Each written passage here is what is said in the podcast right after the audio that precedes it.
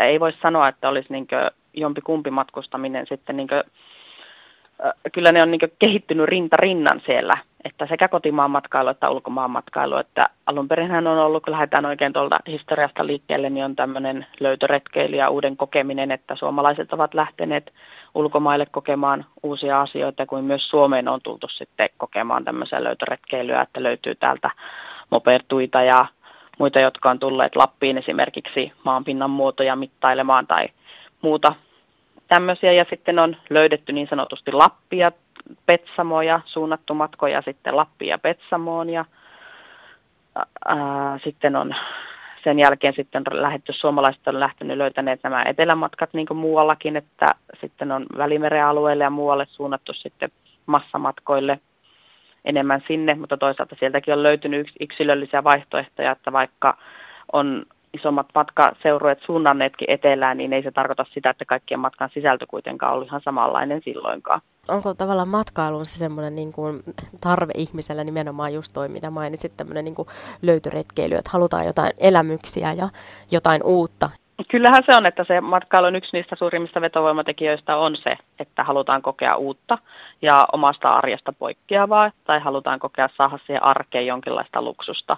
Ja mitä se luksus milloinkin on, niin vaihtelee sitten, että se arjen luksus tai se luksuksen kokeminen voi olla sitä, että se on se luksustuotteena, että se hotelli on hieman parempi tai haetaan kalliimpia palveluita, mutta toisaalta se luksus voi olla sitä, että ne kalliimmat palvelut on jo koettu, niin haetaankin sitten vaikka tämmöiseen jakamistaloustyyppiseen majoitukseen, että halutaan majottua toisen ihmisen kotona ja kokea sitä paikallista arkea. Ja se luksus tulee sitten siitä, että haetaan sen tyyppisiä kokemuksia. Mitkä on tällä hetkellä semmoisia pinnalla olevia, voisiko sanoa, trendejä? Yksilöllisyys, haetaan yksilöllisiä kokemuksia. Sitten yhtä lailla myös yhteisöllisyys. Some on tullut mukaan, sosiaalinen media ja sosiaalisen median kautta jaetaan niitä matkakokemuksia.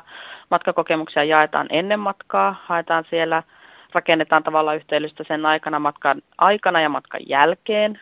Sitten jakamistalous, eli nämä tämmöiset erilaiset majoituksen vaihtoehdot ja liikkumisen vaihtoehdot on tulle, tulleet mukaan ja niiden kautta haetaan nimenomaan kosketusta sitten siihen matkakohteen paikallisten arkeen ja tavalliseen arkeen siellä, että on, pyydetään tai osallistutaan paikallisten vetämille kävelykierroksille isoissa kaupungeissa tai majoitutaan sitten paikallisten kotona erilaisissa. Ja sitten myös äh, trendeiksi voin lukea tämän, että erilainen arvopohjainen matkailu on kyllä niin noussut kyllä selkeästi esille, että ihmiset ovat, haluavat noudattaa myös matkoillaan niitä omia arvojaan, että eläinten asema, niin, niin siihen kiinnitetään huomiota, minkälainen, minkälaisessa roolissa eläimet esimerkiksi on, tai sitten ää, onko majoitus, majoituskohteet sertifioitu ekosertifikaatein tai jotain muuta tämän tyyppisiä, niin niihinkin kiinnitetään yhä enemmän huomiota.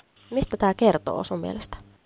Se kertoo siitä, että arvoista on tullut yhä tärkeämpi osa sitä yhteiskuntaa ja kuluttamista, että se kuluttamisen eri eri, kuluttaminen eriytyy niiden arvojen mukaisesti. Ja sitten se, että ihmiset on kokeneet jo aika paljon matkailijoina, niin, niin sitten halutaan, haetaan niitä erilaisia kokemuksia sitten sen, sen arvopohjan mukaisesti. Millä tavalla, jos mietitään kotimaan matkailua, niin minkälainen vaikutus sillä on, sillä on meidän talouteen ja alueiden elinvoimaan ja talouteen?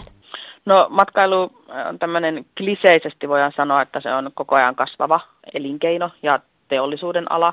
Ja matkailulla alkaa olla Suomessakin erittäin merkittävä rooli jo sitten tämmöisenä vientituotteena, koska se rinnastuu vientituloksista sitten, kun Suomeen tulee matkailijoita. Ja suurimmat matkakohteet, matkailualueet ovat Helsingin alue ja Lappi, jotka on niin tämmöisiä isojen joukkojen kohteita, että sinne tullaan kansainvälisesti ja kotimaasta paljon.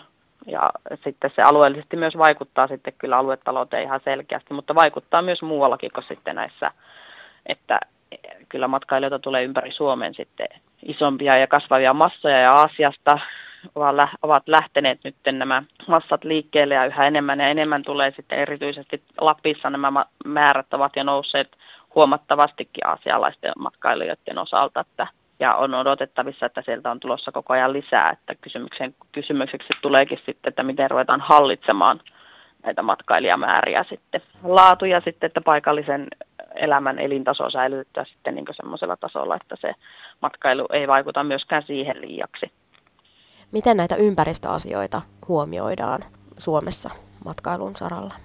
Ympäristöasioita huomioidaan, kehitetään koko ajan erilaisia järjestelmiä esimerkiksi jätteiden käsittelyn tai energiankulutuksen osalta ja sitten pyritään tuottamaan sellaisia palveluita, jotka vaikuttaa vähemmän ympäristöön, mutta faktahan on, että Lappiin tai Suomenkin tullaan aika pitkälti lentäen ja lentäen, lentäminen on yksi isoimmista näistä, jotka saastuttaa kuitenkin, mutta ja tavoitellaan kuitenkin lisää näitä määriä sitten, matkailijamääriä. Toisaalta sitten VR on vastannut esimerkiksi viime aikoina sitten erilaisilla kaluston muutoksilla ja juna-aikataudella, että nopeutetaan maan sisäistä junaliikennettäkin, mutta että Suomessa on välimatkat on joka tapauksessa pitkiä, että junalla ei vielä pystytä vastaamaan siihen, että pystyttäisiin niin nopeasti liikkumaan esimerkiksi Helsinki-Rovaniemi väliä, että se olisi mitenkään kilpailukykyinen ajallisesti lentokoneiden kanssa.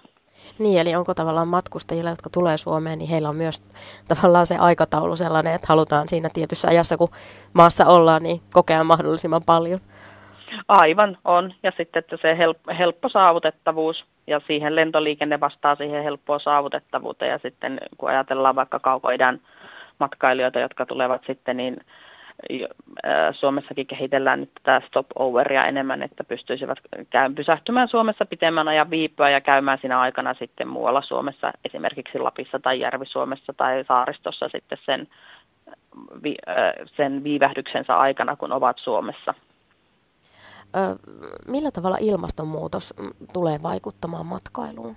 Mm, no, ilmastonmuutos on jo vaikuttanut joihinkin kohteisiin ja matkailijamääriä ei voi ehkä sanoa, että ilmastonmuutos on vielä vaikuttanut sinällään, että matkailun määrät koko ajan kasvaa, eikä suinkaan vähene, joka niin ilmastonmuutoksen näkökulmasta olisi järkevää, että lentoliikennettäkin esimerkiksi vähennettäisiin. Mutta sitten taas kohteet on joutunut ilmastonmuutoksen takia muuttumaan tai mu- muokkaamaan palveluita tai varautumaan eri tavalla erilaisiin ää, aktiviteetteihin, että esimerkiksi lumivarmuus ei vaikka Suomen Lapissa ole enää Etelä-Lapin osalla yhtä taattua syys- tai lokakuussa, kun mitä se on jossakin, jossakin vaiheessa ollut, tai syyskuussa nyt ei niinkään lumivarma, mutta lokakuussa tai marraskuussa ei olla mitenkään lumivarmoja kohteita, niin, niin kaikkia tuotteita ja palveluita joudutaan muokkaamaan sen, sitten sen mukaisesti että ne vastaa sitten niitä todellisia olosuhteita. Ja muuallakin maailmassa sitten nämä erilaiset ilmastonmuutoksen vaikutukset, että ne ö, matkailuyrittäjät ovat tuon, omine tuotteiden ja palveluiden joutuneet mukautumaan sitten muuttuvaan ympäristöön. Mutta se, että mitä sitten ilmastonmuutos, jos se johtaa kuivumisiin tai isoihin vesimääriin jossakin tietyillä alueilla, niin mitä se sitten vaikuttaa koko mittakaavassa sitten esimerkiksi maailmanpoliittiseen tilanteeseen tai sitten niin matkailijavirtojen suuntiin, niin se on vielä jää nähtäväksi, että mitä se tuo tullessaan sitten myöhemmin.